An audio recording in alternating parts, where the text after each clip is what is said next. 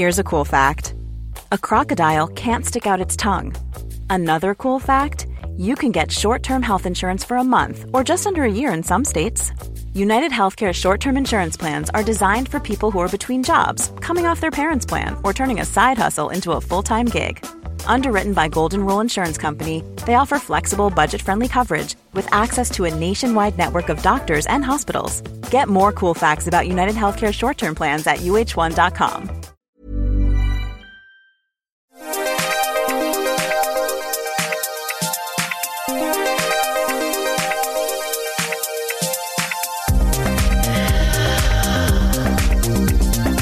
Hello and welcome to another edition of the Arsenal Women Askcast on ask blog dot com, coming at you this month with another mailbag episode using the questions you very kindly sent to us on Twitter.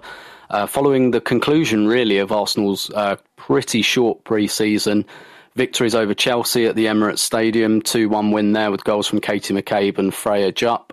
Uh, and then a four nil win over Tottenham at the Tottenham Hotspur Stadium, thanks to goals from Anna Patton, a pair from Alex Hennessy, and a Katie McCabe penalty. And now Arsenal are straight into Champions League qualifiers in Moscow next week. So we thought that this would be a good time to reflect and take your questions. Um, and with me to do that, as ever, is uh, one of my co-hosts, Alex Ibaceta, who you can follow on Twitter at Alex Ibaceta twenty-three. Alex, thanks for joining us. Yeah, no problem. Uh, bit nervous about the season, but excited also, so we'll see.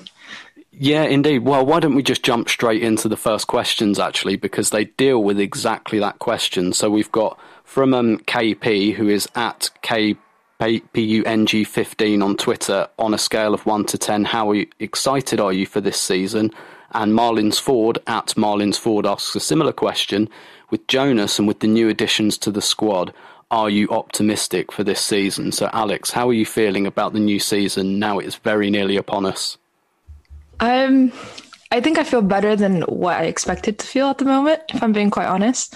Um, obviously, it was just two preseason matches, but it was against decent opposition that we're going to be facing, uh, obviously quite often in the league. But you you kind of felt, at least me, I saw kind of a shift of attacking style, a very efficient attacking style, which I was quite surprised.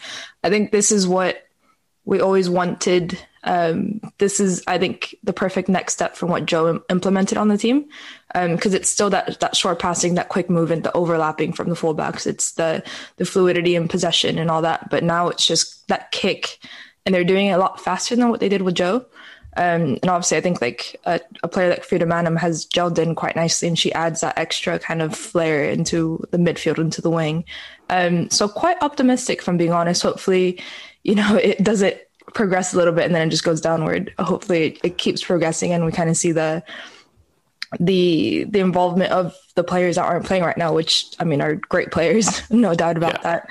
Um, so I'm optimistic. Um, hopefully it stays like that. Yeah, same here. I, I am, I'm feeling a lot better than I was perhaps at the end of last season. Um, I do think it was kind of time to move on um, from Joe, and I think Joe knew that, and ultimately that's why he's gone. Um, I'm I'm really excited by some of the players we've added to the team as well, but I'm I'm quite excited by um, the kind of pressing style that uh, Jonas seems to be trying to implement, and you can see it, I think, in these first two games already, and he's talking about it quite a lot. Um, and we'll get on to some of the signings later, but I really think one or two of them can really, really add something to this team. And I think ultimately, in terms of talent, Arsenal, there's not a lot between Arsenal, Chelsea and Man City. I really don't think there is. I think Arsenal have underperformed or underdelivered on their talent for the last couple of years. So I'm I'm really hopeful that perhaps with a new manager and some new ideas, a couple of new players to freshen things up as well, um, that we could really close that gap. Because if Arsenal deliver at the level of their talent, they will challenge for the title, no doubt about it. And they will challenge for, for the domestic trophies as well. So I, I kind of expect Arsenal to do that. Obviously, it's a new manager, so we don't know him. He, it could be rubbish. It could completely not work, a bit like Shelley Kerr or something like that. But um, I, I don't think it will go that way. I'm I'm quite optimistic about the season, I have to say. Like, I'm not saying we'll sweep all before us because the competition's tough. But um, I, I can see Arsenal kind of delivering nearer to the actual talent that they have in the squad. And speaking of talent in the squad, obviously, because we're in the summer and it's the transfer window, we've got, you know, plenty of questions about um, additions and things like that. And there, there are three that I've kind of put together because they're all quite similar. So Caroline at iron underscore line eighty-one. Have you heard of any more about any more signings or departures? Or do you think more are likely before the season starts? Similarly, Leah at uh, Leah S M I nine. Are you satisfied we have enough midfielders to be okay when one or two injured? Do you see us bringing in any more? And the brilliantly named Curls and Coconut Water at Ritz seven six seven asks, do you think there will be any more signings with Jordan's injury? Do you think we need someone else so the burden is not all on Kim and Leah in case of more injuries? So lo- lots of questions about signings, and certainly in midfield, which is why I think Arsenal probably look the lightest. Uh, what do you think? Do you would you like to see another signing in that midfield area in particular, or anywhere else in the team? Um, I think it is true that's kind of the lightest area in terms, considering that there is three positions in the midfield that you kind of have to make up for. Um, we know like fullback, we have two starting uh, fullbacks in each position on each side. Um, same as the wingers, we have like five wingers just to fit into that. Um, but in terms of the midfield, we have obviously like Lia Wälti, Kim Little, and, then, and Jordan Nobbs. Now you add Mana Iwabuchi to that. Um, and then after that, you kind of have to fit in other players into that position, which is possible. You know, Anna Patton obviously played in that position. Um, Viv can probably even come into the middle. Uh, Beth has done it before, interchanging with Jordan Nobbs from the wing into the midfield. But I think it is a big burden uh, on Leah and Kim. When Jordan's injured and you have to kind of slot someone in, and if one of them gets injured, then it's just one of them kind of holding up that midfield in terms of the experience and, and knowing how to control the players and the rhythm and the tempo and all that stuff.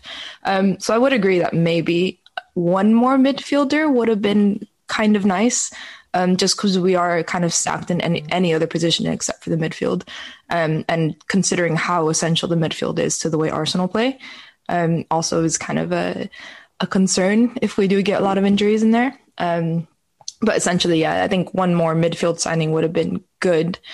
Um, but hopefully for now, we do have top quality midfielders that hopefully don't get injured again, Jordan Nobbs.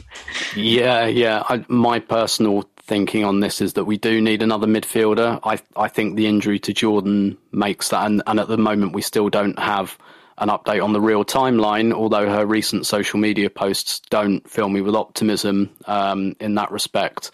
Um, nor does the nature of the injury, really. Um, and and I think with Marlen Gut injured as well, that potentially leaves us light in defensive midfield. One of the questions I'm really keen to ask Jonas, actually, is how he sees um, someone like Leah Williamson. Does he see her as a potential backup for Lia Wälti? Because that's where I think we're really light, because the kind of the two number eight positions, you've got Jordan, you've got Kim, you've got Mana Iwabuchi, and you've got Frida Maanum. So Um, you know, I, I think that's okay. I, I could live with one more there, particularly if we get through to the Champions League group stage. And I do wonder if maybe that's um, that's a consideration here, whether Arsenal will wait and see if they're in the Champions League before acting on that. But I think with Marlen Gut injured, unless you put someone like Leah um, or Vicky Schnaderbeck, who can play defensive midfield, unless, um, you know, Jonas considers them options, I would like to see another player there, I have to say. I, I think I think you're right. I think we're pretty set everywhere else, even with Champions League. Um, but I, yeah, and, and we're possibly like overloaded for centre backs and, and maybe even wingers. But I just think in the middle of the field, and particularly when, you know, Kim's thirty-one um, as well. You know, Mana is twenty-nine, Jordan's twenty-nine. Um, I wonder if like another young signing. But then again, I mean, with Marlen, we don't know what's going to happen. In fact, let's address the question from Miedema Stuff about, uh, at Miedema Stuff, about any updates on Marlen Gut. I, I don't know for absolute sure. What I've been told is that she wanted to go back to Grasshopper in Switzerland, but she's got, I think she's got a year on her contract. And understandably, Arsenal therefore want money. And um, I think with the injury, Grasshopper Zurich, you know, don't have great financial means. And so I suspect with the injury, they're probably going to hang on um, for a year, because there's not much point in them breaking the bank for a player who can't play for them yet, when they can possibly just wait till the end of her contract. So um, I don't know one hundred percent for sure, but my I, I think from what I'm told that that will probably happen next summer now. And Marlen Gut obviously has an A C L injury, so probably not a player we can really count on um, this season anyway. So I, I do, I would like another signing there, and I do wonder if now Jonas is actually in, um, whether he can do something there, perhaps in the Scandinavian market. But um, let, let's perhaps um, turn our focus to the business that has been done. And again, two um, similar questions, Alex. One from uh, Belinda at Belinda underscore A W F C. How would you rate Arsenal's business this summer? And uh, Nicole O at Noshi seven, which new signing are you the most excited to see this season? I think I think business has been pretty solid. Um, as you mentioned, Tim, you know, our, the talent that we have on the squad already was kind of big. So adding to that was just little details. Uh, I think we mentioned that in the pod before as well. You know, at the moment, Arsenal have everything that they need. It was just little tweaks here and there that they needed to kind of get better on. Um, Frida Maanum looked really, really promising in the preseason matches. Um, Simone Boye as well, uh, she looked pretty solid. Um, and obviously the only thing they're going to do now is just grow into the league, grow into the team, um, grow into kind of the English style of, of, of a bit more aggression, if you can say it like that. Um, So I think that's only going to get better. And then obviously Steph Catley is pretty much like a new signing, um, which is exciting because yeah, yeah. now she's fully fit. Um, and I think a lot of people have yet to see her. Um, and I think they're going to like what they see, considering mm-hmm. they love everyone loves Katie McCabe so much. They have a very, very similar style of play.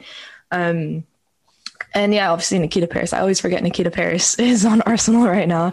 Um, obviously Nikita Parris is Nikita Parris. Um, I am interested to see how she kind of fits in. Um, considering I know she wasn't the like the starting role in Lyon, and I think a lot of people didn't like her there in terms of like playing style and stuff, so I'm kind of curious to see where she slots in and where Jonas has her and how he has her play. Um, but I think overall the business has has been pretty solid. Obviously, of course, as we mentioned, you know, maybe one more midfielder would have been um, kind of the perfect summer, if you can call it that. Um, but yeah, I think I think every signing that we've done this summer is exciting. It's worth yep. getting excited about. It's it's a high quality signing that's obviously going to slot in um, pretty decently with everyone else. So overall, I think the summer business has has been pretty solid. Um, you know, it's not splashing out a ton of money on, on the top top players. It's about getting the the players that you need and the style that you want. So I think it's been pretty good. Yeah, I'm, I I agree. I've, I've been, um, you know, particularly with Nikita, um, Mana Iwabuchi, just a player I've, I've loved for years. I think the one I'm probably most excited about is Frida Maanum. Um, I just think that that kind of age profile, because, you know, Nikita's been around for a little while. She's twenty-seven, Mana's twenty-nine, Simone Boye Sorensen's twenty-nine. Frida Maanum at the age of twenty-one and an experienced twenty-one-year-old, that's the one where you say, OK, this this is like the real kind of future of Arsenal here, and potentially a kind of heir to, to someone like Kim Little. But the way she plays that role as well, I think, is so interesting. She's so front-footed, and the way she sprints into those channels. And I do think last season with Gilles Rord, um, some of our play got a bit clogged up because she plays with her back to goal, and um, I, I just felt it wasn't as fluid. Whereas with Maanum, I think there's a real kind of desire from her to kind of break forward from that midfield as well. So I think she's the one I'm most excited about. The one I'm most interested in, though, is Keats. Like, because Mana Iwabuchi, I think, is just an Arsenal player and has been an Arsenal player for years and years. Um, it's just taken a little while to get the Arsenal shirt on her. Um, but Nikita, I, I can really see her partnership with Viv being something really special, because Viv kind of coming away from that front line and Nikita running in behind. I, I can see, like, I can visualise those goals already. I really can.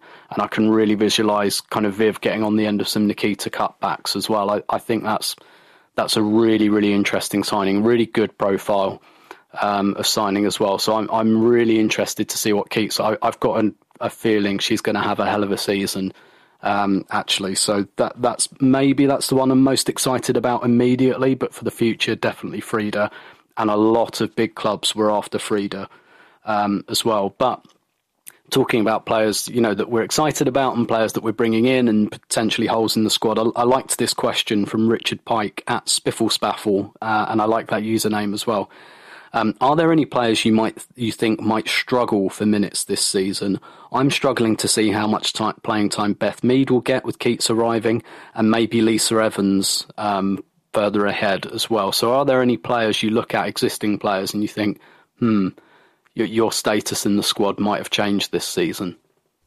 Um, I think that's that's kind of obvious with Arsenal in terms of, you know, the fullback and the wingers. Um, as I said, yeah, we kind of have two starting positions in, in those. Um, so it kind of helps that we have a congested schedule because obviously you get to rotate quite a lot. Um, but then obviously, like, do you take Katie McCabe or Steph Catley? Do you take Noelle Maritz? Uh, do you put Lisa Evans as a winger or, for a, or a fullback? Um, obviously, uh, Lisa played on the left for the friendlies, Beth on the right. Um, you know, Lisa can play at either side, Beth as well, uh, Beth mainly on the right, but then where do you put Nikita Parris in that? Um, are you going to put someone else? Are you going to do the same thing that you did last season with Joe, where Jordan Nobbs and Beth Mead interchange? It's just a lot of possibilities. And I think the wingers and the fullbacks are the ones that are going to struggle most this season in terms of keeping their starting positions. Um, and then it's just down, I think, then you can't really fault who you start. I think then it's just now to, obviously Jonas is going to know the form that they're in in training. Uh, leading up to that game, they're going to know the form that, um, the mentality that they have leading up to this game. So I think it's going to be based on that uh, rather than kind of who you prefer, uh, which I would imagine would happen. Um, but yeah, I think I think one particular player that kind of, I'm not worried about, but I'm kind of disappointed in if she doesn't get a lot of minutes is obviously Lisa Evans. Mm. Uh, we all know like how much she can do on the pitch. We all know how good she is, but essentially there's a lot of big names and, and players that have come in particularly just to play that position. Um, and I think Lisa Evans might get the the bad end of that stick. Um, but it is, yeah, I, I think with the congested schedule, we could, she still could get a lot of minutes, um, pro- maybe not as much as she wants, but yeah, essentially I think that's the one player that I'm a bit um, worried about. Yeah, I completely agree. We've got another question about, excuse me, about the centre backs, um, because obviously we're quite we're quite stacked there, so we'll address that later. I, I completely agree, Lisa, just because we've got Anna Patton as well, who's kind of a right back, so there's there's three right backs there really with Noelle Maritz, uh, Anna Patton, and Lisa Evans, and then on the right, kind of really got Beth Mead, who's been a real mainstay um, under Joe, Nikita Parris, and you've got Caitlin Ford. Like, I, I do wonder if Mana Iwabuchi will play in midfield more, just because that's where we're we're lightest, and we'll see her as a proper number ten um, because we have so many other options on the wings. So I think Lisa is one where if we get the like two thousand eighteen nineteen Lisa Evans, she'll get minutes, but obviously last year she was, you know, she's very interrupted by injury, um, and it's yeah, there's there's a lot of competition in both of her positions. Um, but I think Beth is another interesting one.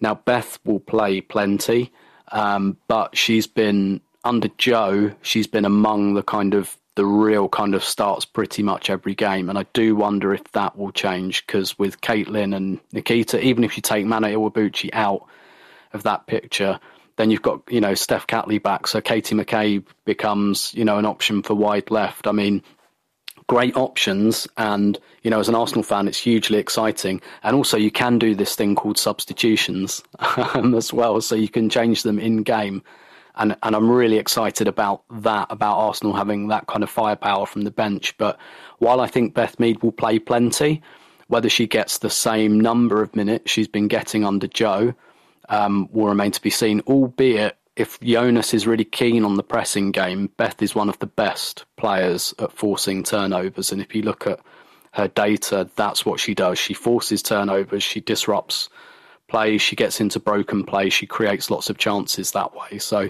she she's not going to be easy um, to shift out of the starting lineup, but I think she's got a bigger fight on her hands than she's had for quite a while. Um Why don't we... I, I liked this question as well from Ryan Mancini at Ryan McFizz. Who is the one that got away? Which signing made by another W S L club this summer do you wish that Arsenal had brought in? Oh, that's uh, interesting. I know my answer to this. Oh, God. I, I have one, but it's not W S L club. Um, Shoot. I obviously think Ingrid Engen was kind of the perfect player for Arsenal. Um, obviously... I'm happy she's at Barcelona, but in terms of what we've spoken about, you know, that center defensive um, midfield role and having someone else in the midfield, I think she's kind of almost a mirror to how Lia Wälti likes to play. Um, yeah, yeah. She's really good at, at getting the ball back, and she's really good at keeping possession with her first uh, her first pass after she regains the ball in the midfield. Um, she likes to attack. A uh, very, very intelligent player. I think that's kind of one that I I really I really really really, really wanted to see at Arsenal. Um, kind of the one that got away. But in terms of W S A, I can't really think of um, one player. I, I will say.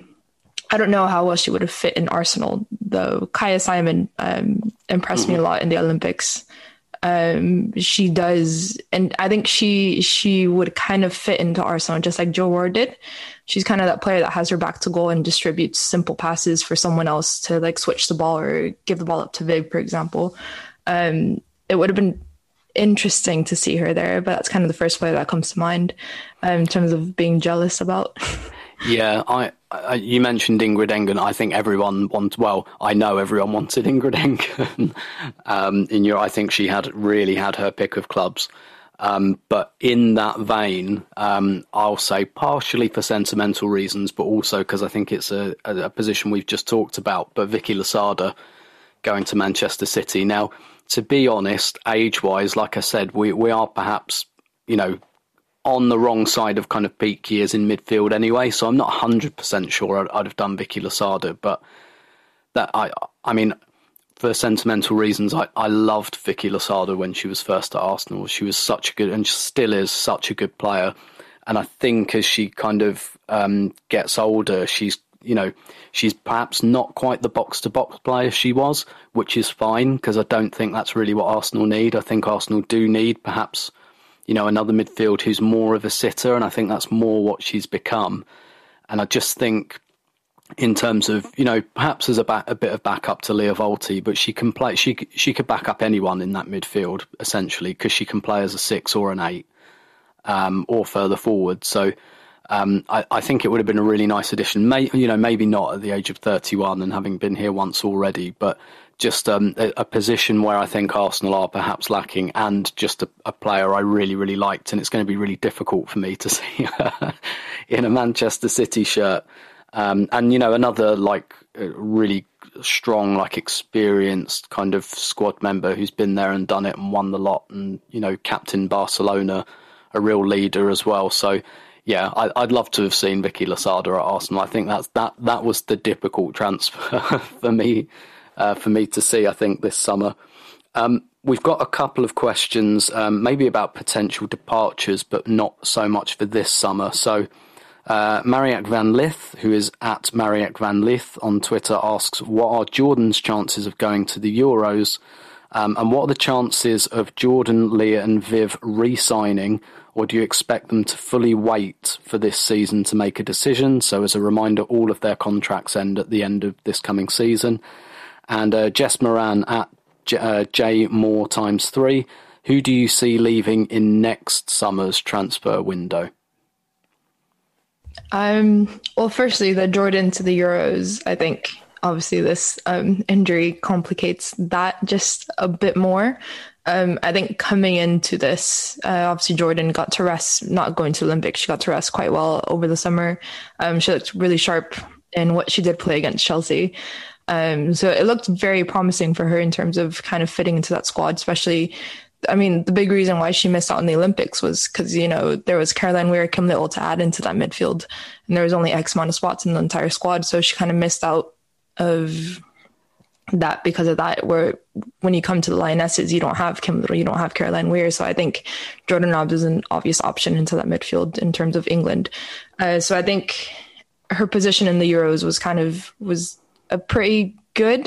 Um, I think most people, especially the transition between now and the Euros, um, Jordan has obviously a lot of experience in the Lionesses, so I don't think it will be wise to to bring in a new player instead of her.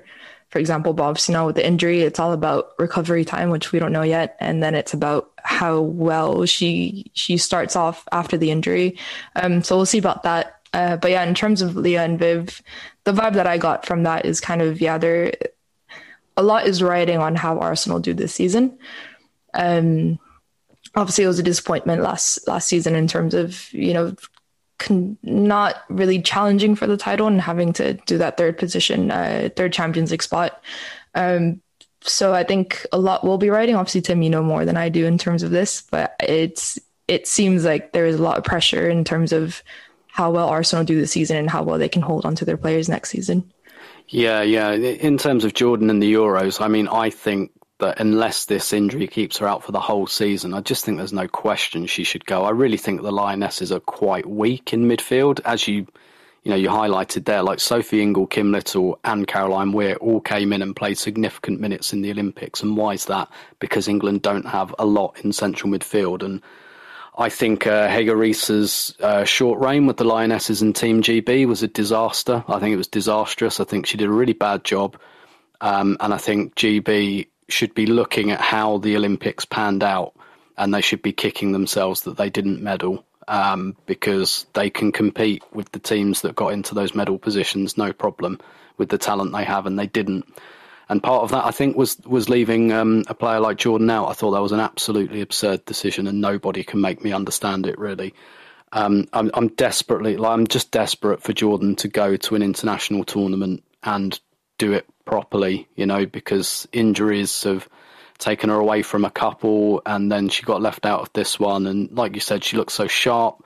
No question of her being played, you know, out of position, um, like she was last season at Arsenal, in those wide spots. That that definitely hurt um, her kind of aspirations of, of going to the Olympics as well. The fact that she wasn't really playing in midfield, that's that was definitely going to happen this season because of the way Arsenal's squad is constructed. So I, if she's back, like...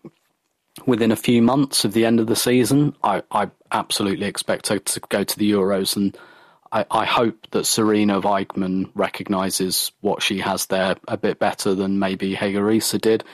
As for who might leave next summer, with um, it, it, it's a really difficult one. Like I, I think there are a couple of players who are waiting to see what happens this season. Viv, honest, and so I don't have privileged insight on any of them um, at the moment. Viv. I, I'd honestly say enjoy her this season. That would be my message. Um, I, I do think she'll probably go next summer, uh, and I don't think there's much we can we can do to contest that unless Arsenal start challenging for the Champions League pretty quickly, because that's what she should be doing. She should be winning the Champions League. So I do think, unfortunately, she'll go next summer. So my advice would be really enjoy her this season. With with Leah, I think maybe more complicated. I do think, well, I do know that Leah has an interest in potentially playing abroad. She, I'm certain she will not go to another W S L club.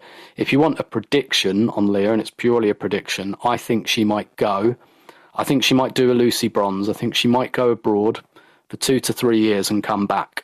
I think that's what she might do. Um, but that's complete prediction. And with Jordan, it, it kind of depends on the injury and what she wants to do. You know, she turns twenty-nine this year, and whether she wants to, you know, stay at Arsenal for her whole career, I, I've got a feeling she might. She said to me a couple of years ago, not this last contract she signed, the one before, she said that's the one she thought about when she was twenty-five. She said that's the one I, I had to give real consideration to about whether I wanted to do anything else. Again, I don't see her going to another W S L club, so it'd be a case of her going abroad. I, I don't think Jordan will go. I definitely think Viv will go. I've got a feeling Leah might, but we might see her back in a couple of years. So that, th- those are my kind of predictions, if you like. Um, sorry that some of them aren't a bit more optimistic. Um, but let's talk about something that is a bit more optimistic and exciting. And you referenced this about, about Steph Catley, who... for me, one of the players of the, Olymp- the, the Olympics uh, created more chances than any other player, both from open play and from set pieces. Very exciting from left back for, you know, an unfancied Australia team. Um, so we've got two questions on this. One from uh, Ricky O, who's at O Ricky. Who would your preferred left-footed set piece taker be, McCabe or Catley? And uh, Robert Main at Robert Main ninety-five asks, how do you guys expect Catley and McCabe will gel together on the left? Will it be one in front of the other, or do you think it will be a completely fluid interchanging of positions if and when they play together? Mm. I had a bit of a thought of that um, that free kick taker. I think the conclusion I came to, oh, sorry, dropped my mic. Um, the conclusion that I came to was kind of, I think I would still let Katie take the in-range uh, free kicks, like on goal, uh, where she can just obviously slot in and top bins, no problem. But in terms of like kind of the the longer range free kicks where you want that curling ball into the box. Um, I think I would let Steph take those and kind of have Katie linger around for a shot on target, um, like kind of lingering at the top of the box, or before that, just take a touch and then have a shot on target. Why not? Um, because obviously they're both really, really good at, at free kicks and kind of placing the ball exactly where you want it to be. So that's kind of the conclusion I came to on that. Um, and in terms of seeing them play together, it will be quite interesting. As you mentioned earlier, Tim, you know, Katie can easily play that right wing um, position. And should they play it with Steph, I think it would be really interesting. I actually don't know how they would gel together, because obviously they play the same position, have the same mentality. And if you know how Steph plays, or if you watch at the Olympics, she does like to travel a lot with the ball. She likes to overlap a lot, underlap a lot. Um, so they have a very similar mindset in that. And if they do work it out properly, they can easily, easily interchange positions, no problem. Um, I know, you know, obviously Katie knows how to cover, Steph Catley knows how to cover, and, and if they do that right, it could work out really well. But then, as we mentioned, obviously on the wing, we have a lot of players. Mm-hmm. So whether Katie or Steph are, is going to get that starting position on that left wing, um, I think it would be more about interchanging them in that kind of fullback position, and instead of having them play together on the pitch at the same time. Um, just because it's the same top quality, and congestion schedule obviously is a big factor in, in this kind of start of the season. You have the same quality starting, whether off the bench or in the next game or the next W S L game, the next Champions League game. So I think it's going to be more a matter of, yeah, just seeing them kind of rotate that position rather than having them on the pitch at the same time. Yeah, I, I agree. Like, we'll see it. We'll definitely see it. Um, how many times we'll see it, I don't know. But It, you know, we, I think Arsenal can afford to be a bit horses for courses, because if, if you play Catley and McCabe on the left, obviously what you've got there is you've got like a really good wide overload. So if, if you think uh, a team has a, a weakness at right back, for example, then, you know, you go for those two and you get those wide deliveries in. But, you know, in other games, you might want to put Caitlin there and have her as more of a presence in the box, or maybe you want kind of Iwabuchi or Beth Mead there kind of cutting in on their right foot and playing a bit more inverted. So I think it just depends on what Arsenal want. I, I think when they play together, I do just see it as a completely fluid interchange, because they're both wing backs essentially is, is what they are. So um, I, I think I think you could really build up that understanding. But yeah, I, I don't think we'll necessarily see it every single week, um, for example. So um, and, and it could be like an option from the bench again, if you've got one of them on the bench, um, you know, and you, you perceive that a team is giving up the wide areas and you want good delivery, and th- then you can kind of go for it. But it's something I'm, I'm really excited about. And I, and I have to say, you know, in terms of, there can't be, in the entire league, there can't be many competitions for a place like Steph Catley and Katie McCabe for left back. Like, that's, that's possibly the two best left backs in the league. Um, yeah, I would definitely go out and flat out say that that's, yeah, that has yeah. to be true. Yeah, competing for the same, because I don't think Chelsea are mega strong um, at left back, and Demi. Oh, I suppose Demi Stokes and Alex Greenwood. That's that's a good kind of tussle for left yeah. back at City. But yeah, th- this one's going to be really, really interesting, and and I really hope both players push each other as well. Um, on you know to to kind of rise to that challenge. Quality sleep is essential. That's why the Sleep Number Smart Bed is designed for your ever-evolving sleep needs. Need a bed that's firmer or softer on either side? Helps you sleep at a comfortable temperature? Sleep Number Smart Beds let you individualize your comfort, so you sleep better together. J D Power ranks Sleep Number number one in customer satisfaction with mattresses purchased in-store. And now, save forty percent on the Sleep Number Limited Edition Smart Bed for a limited time. For J D Power twenty twenty-three award information, visit j d power dot com slash awards. Only at Sleep Number stores or sleep number dot com. This is Paige, the co-host of Giggly Squad, and I want to tell you about a company that I've been loving, Olive and June. Olive and June gives you everything that you need for a salon-quality manicure in one box. And if you break it down, it really comes out to two dollars a manicure, which is absolutely insane. It's also so easy to get salon-worthy nails at home with Olive and June. The difference between how your nails used to look when you did them yourself and now with the Manny system is a complete game changer. The best thing about Olive and June, too, is it's a quick dry. It dries in about one minute, lasts for five days, and full coverage in up to one to two coats. Visit oliveandjune.com slash perfectmanny20 for twenty percent off your first system. That's oliveandjune.com slash perfectmanny20 for twenty percent off your first system.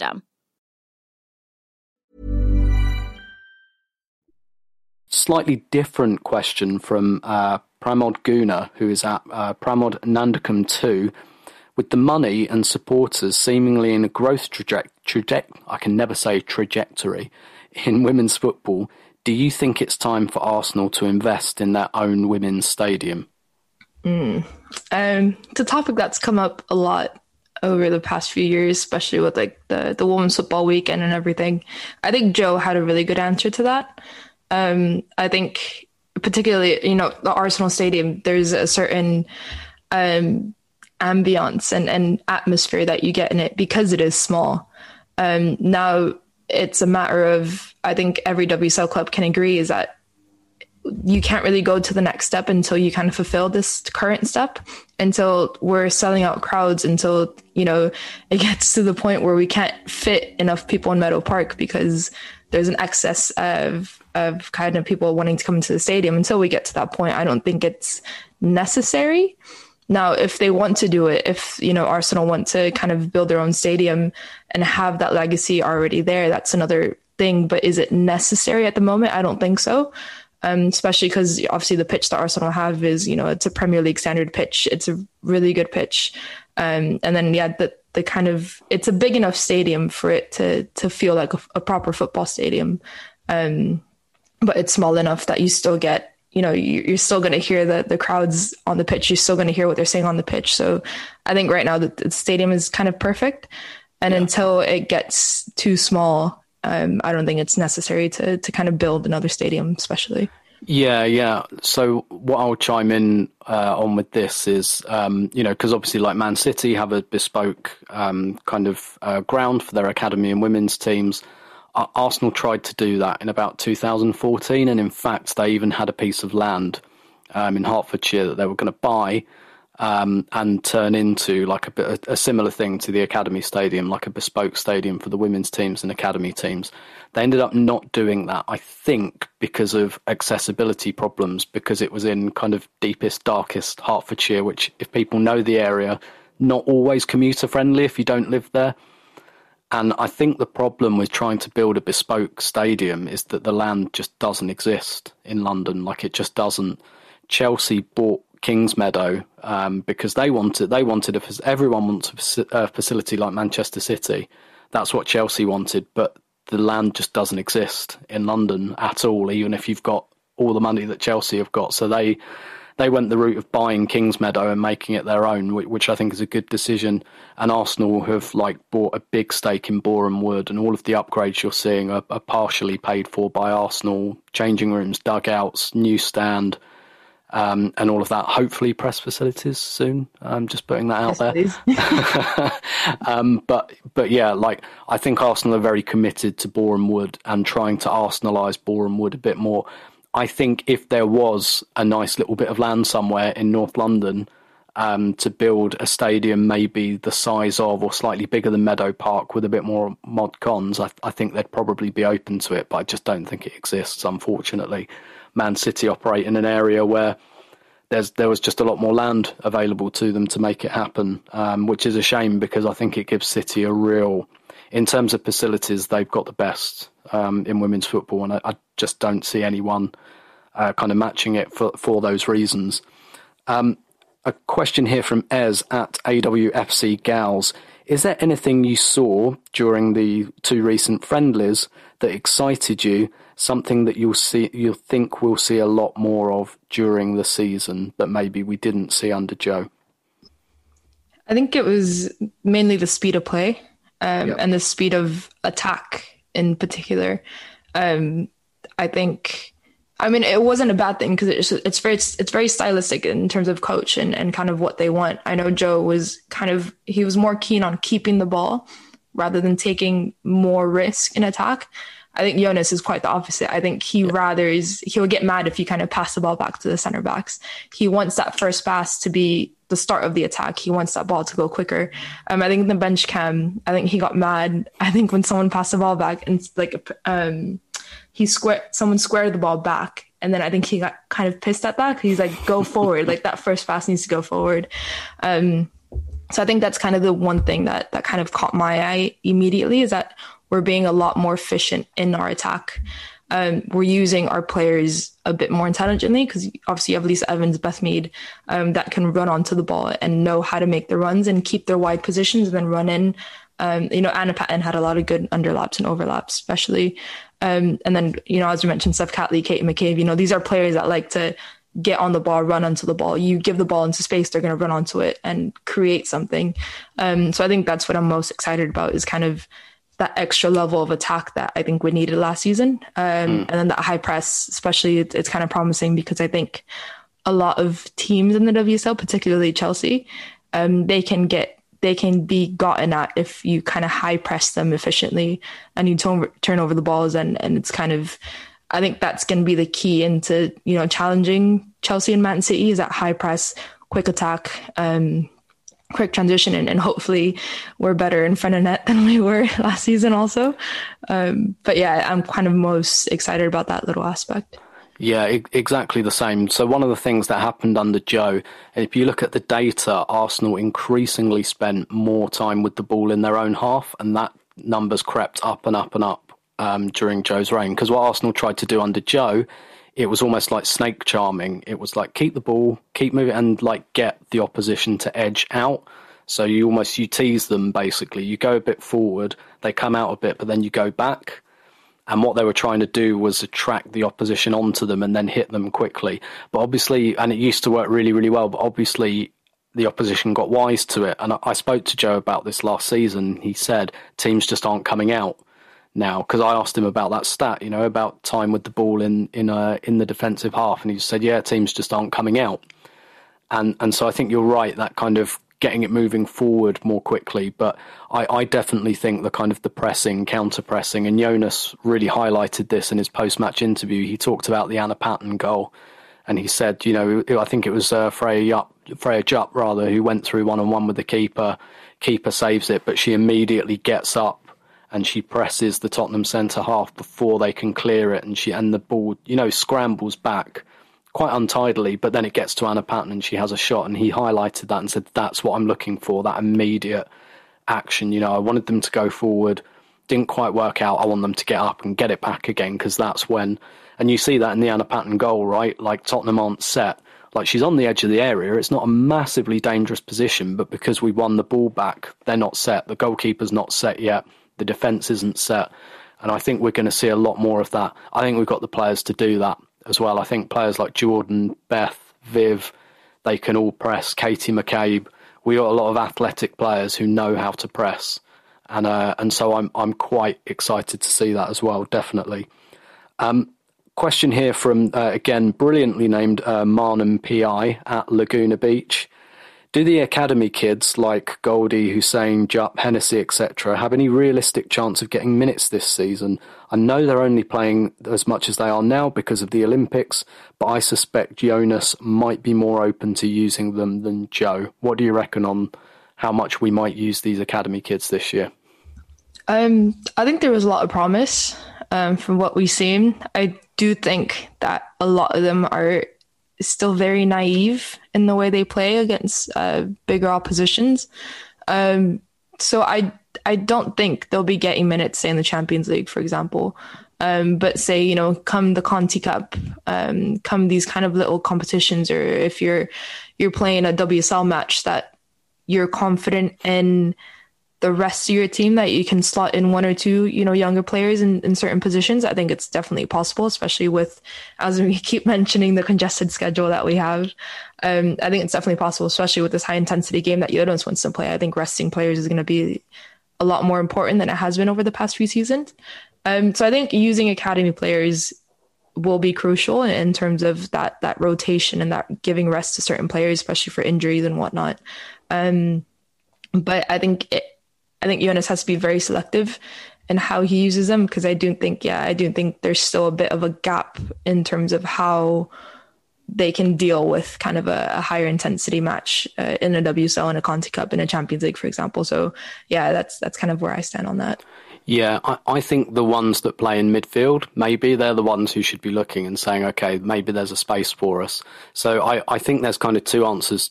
Well, there's kind of two questions here. I do think Jonas will be more open to using them than Joe, but I say that because that's a low bar, because Joe wasn't really that interested in um, in using them. His philosophy, um, again, I asked him about this a, a season or two ago, and he said that he prefers to have them train with the first team for a while and then introduce them. Um, I don't think Jonas will be that kind of guarded about it. I think if there are injuries, for example, I think he'll throw one in um, or two in. Um, yeah, like someone like Freya Jupp or Alex Hennessy, who he started in this game. Um, I could see that. I could see them getting off the bench.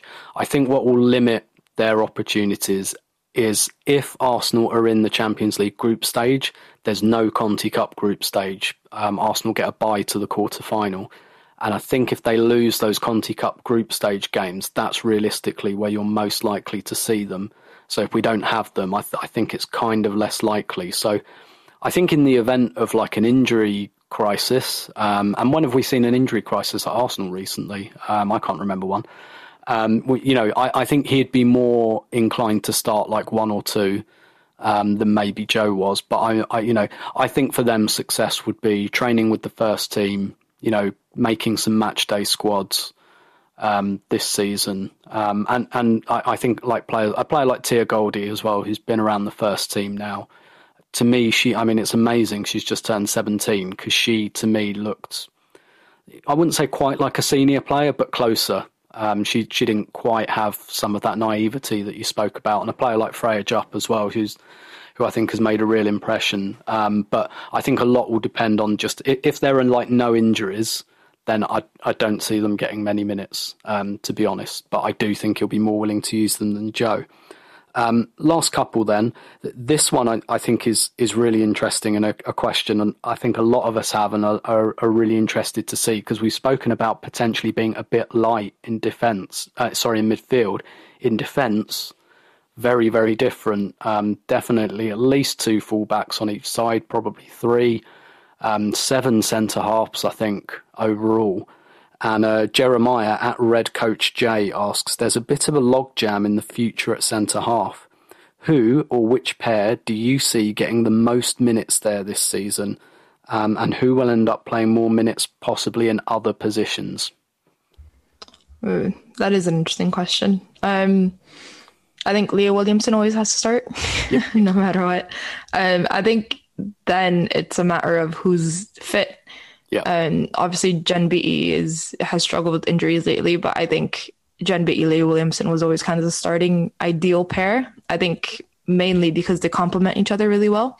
Um, they have very different style plays. Obviously Jen Beattie is a, a giant. Um, so she's very good in aerial duels and she's very, very experienced. And Leah Williamson is kind of the younger, more explosive, carrying the ball up kind of player. So I think they complement each other just perfectly in terms of how Arsenal want to play.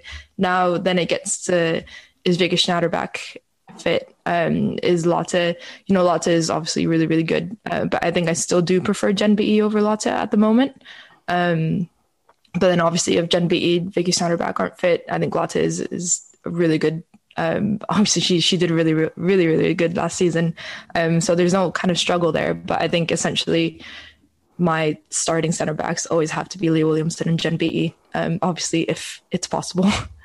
Yeah, I I, th- I think um, I think this is going to be really interesting, because obviously Simone Boye's come in. That's a Jonas signing. She's played for him before.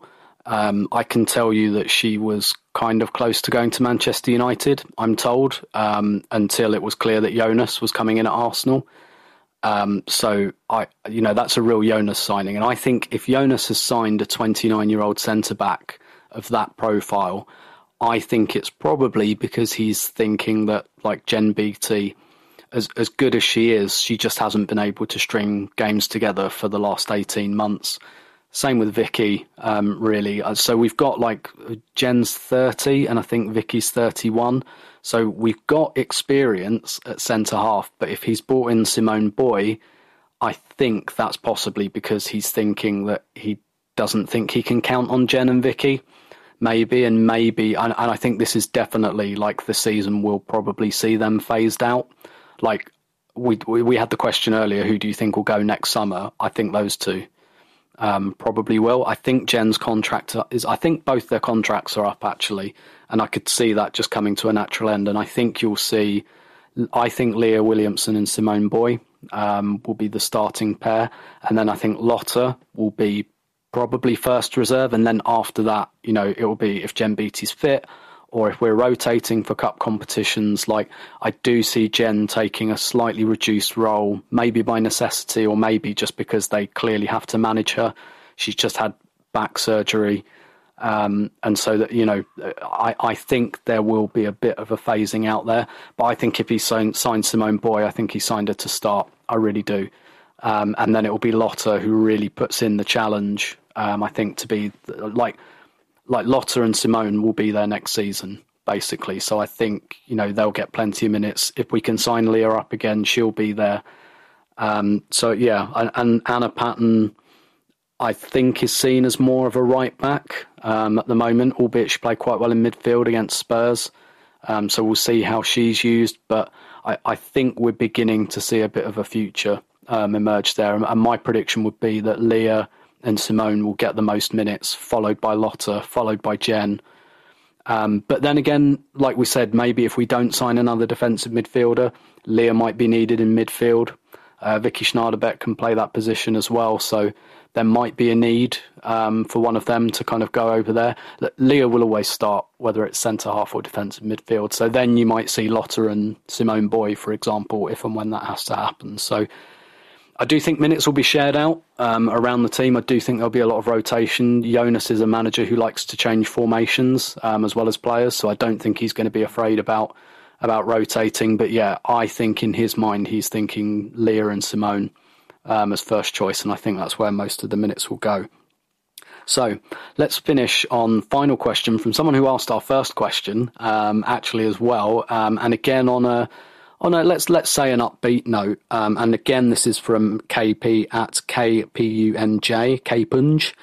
Um, I'm getting a feeling that Beth Mead is going to have a standout season, just like Katie did last year. Who do you think will be the standout player? And I guess in the spirit of this question, like we wouldn't say like Miedema, for example, but someone who perhaps... That's a given.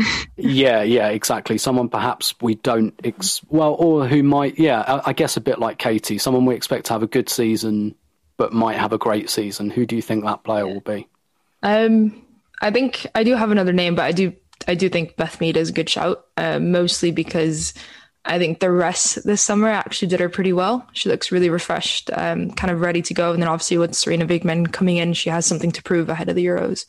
Um, obviously under Hegerisa, she wasn't really a favourite either, uh, which is a bit disappointing. Uh, but it was last season again, the same as Jordan, kind of didn't really have a, a consistent season in terms of kind of getting her stats up and, and doing what she does best.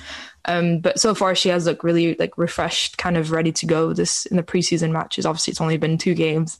Um, so hopefully it does keep up, but I do think Beth can kind of have that stellar season, um, because of the mix of being rested and kind of having something to prove.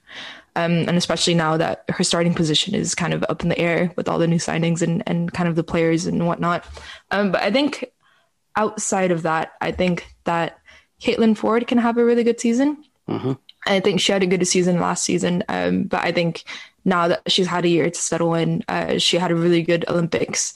Um, and I think now with the players that are coming in, um, she can kind of have a little bit more freedom to do what she wants to do. Um, if Mana Iwabuchi um is in that central role, if, you know, Frida Maanum, as we mentioned, that, you know, Frida ha- likes to be on the front foot. She likes to kind of attack. Um, I think that gives Caitlin a bit more freedom to either run in the ball, get into the box, travel with the ball, and kind of wait for that the, the kind of thing that I just imagine in my head is kind of Caitlin having the ball on the wing, Frida Maanum main, making that underlap, giving the ball to her, and Caitlin coming back into the box and having that tap in um, with Viv dragging up defenders, for example. I think Caitlin can definitely play to her strengths um, with the new signings and under Jonas. Um, so I'm kind of excited to see, uh, see how Caitlin kind of comes up in, in all of this. And obviously you can probably say any any other name on the pitch that can probably have a good season. But I think Caitlin in particular is um, coming into this season with a lot of momentum under her. Yeah, I, I think um, to have, let's call it the Katie McCabe season, um, I'm I'm going to stick with a fullback. I'm going to say Noelle Maritz. Um, I think really, really good really good fullback, and unfortunately, like a lot of players, she picked up an injury at a terrible time last year. I don't think we quite saw the best of her. um, I think that was a superb signing. You know, we're talking like a twenty-six year old who's won the Champions League, the Frauen Bundesliga countless times. She's won everything essentially. I also I can really see her fitting into Jonas's kind of more high pressing style. Um, you know, she was fine in possession, I think, um, under Joe, but I, I don't think that's her, like her real, real strength. I think her real strength is kind of getting tight to opponents, forcing turnovers, getting interceptions high up the pitch. She's another really good broken play player, I think. I think she's going to thrive um, under Jonas. And also, even if we still had Joe, I'd possibly pick her anyway, because if she stays injury-free, I think she's really got that right-back role on lock. Um, at the moment, and I can just I can just really see her, you know, having having a really like the kind of season you just want from your fullback, just really solid, seven out of ten um, every week. Maybe not a player that everyone notices until everyone notices, um, a bit like Katie, and then everyone starts talking about. So, Noelle Maritz is, is my tip for the kind of the Katie McCabe season um, this year, I think, but. Um, yeah, let's let, let's see. Anyway, like you said, loads and loads of candidates for that, I think, and particularly with the level of competition in most areas of the squad, um, a lot of players are going to have to be on their toes. But anyway, that's that's all we have time for um, this week, this month. Um, we'll probably be back with another podcast later this month. We'll see, obviously, how these Champions League qualifiers go in Moscow. Um, and potentially, if we're in uh, the playoff at the end of the month, we might do a podcast um, before that, perhaps looking at the opposition um, a little bit and doing a bit of a W S L preview. But for now, that's all we have time for. Thanks so much for your questions. And of course, thanks as always to my co-host, Alex Ibaceta. Alex, thank you very much. Thank you. Got me excited for the season now. Yeah, yeah, me too. Me too. Absolutely. And yeah, keep an eye on Ask Blog News. Obviously, we will have what we always have in terms of match previews, interviews, reactions, et cetera. We'll have someone at pretty much every game, although not in Moscow, unfortunately. That's with with current restrictions, a bit of a bridge too far, but um, we'll have all of the usual coverage. We're looking at adding um, some bits and pieces as well to the coverage. Um, this season, maybe we'll get some more people involved, so it's not, you know, so it's not predominantly my voice. Um, but we'll see what happens with that, and we'll keep you updated. But thanks very much for downloading. Thanks for coming to the site and reading the women's coverage and commenting and everything. I think we're building a real community there at the moment, and it's it's something that just warms my heart. So thank you. If you want to leave us um, a review on whichever outlet you get your podcasts in, that would be really, really welcome, particularly if you wanted to make it a five-star review, um, for example. And if you just point out in the comments that it's for the Arsenal Women's Askcast, that really helps as well, because obviously we go out on the main feed. Um, so we go out on the men's podcast feed as well. So, you know, do drop us a review and do kind of point out that you really like the coverage of the Arsenal women on the podcast. But um, we'll speak to you again probably at the end of this month. But until then, take care of yourselves and ciao.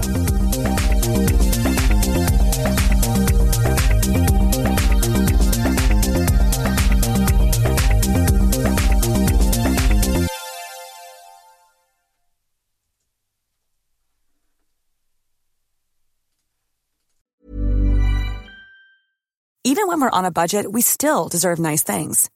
Quince is a place to scoop up stunning high-end goods for fifty to eighty percent less than similar brands. They have buttery soft cashmere sweaters starting at fifty dollars, luxurious Italian leather bags, and so much more.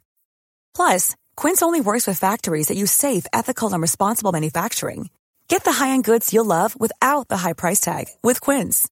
Go to quince dot com slash style for free shipping and three sixty-five day returns.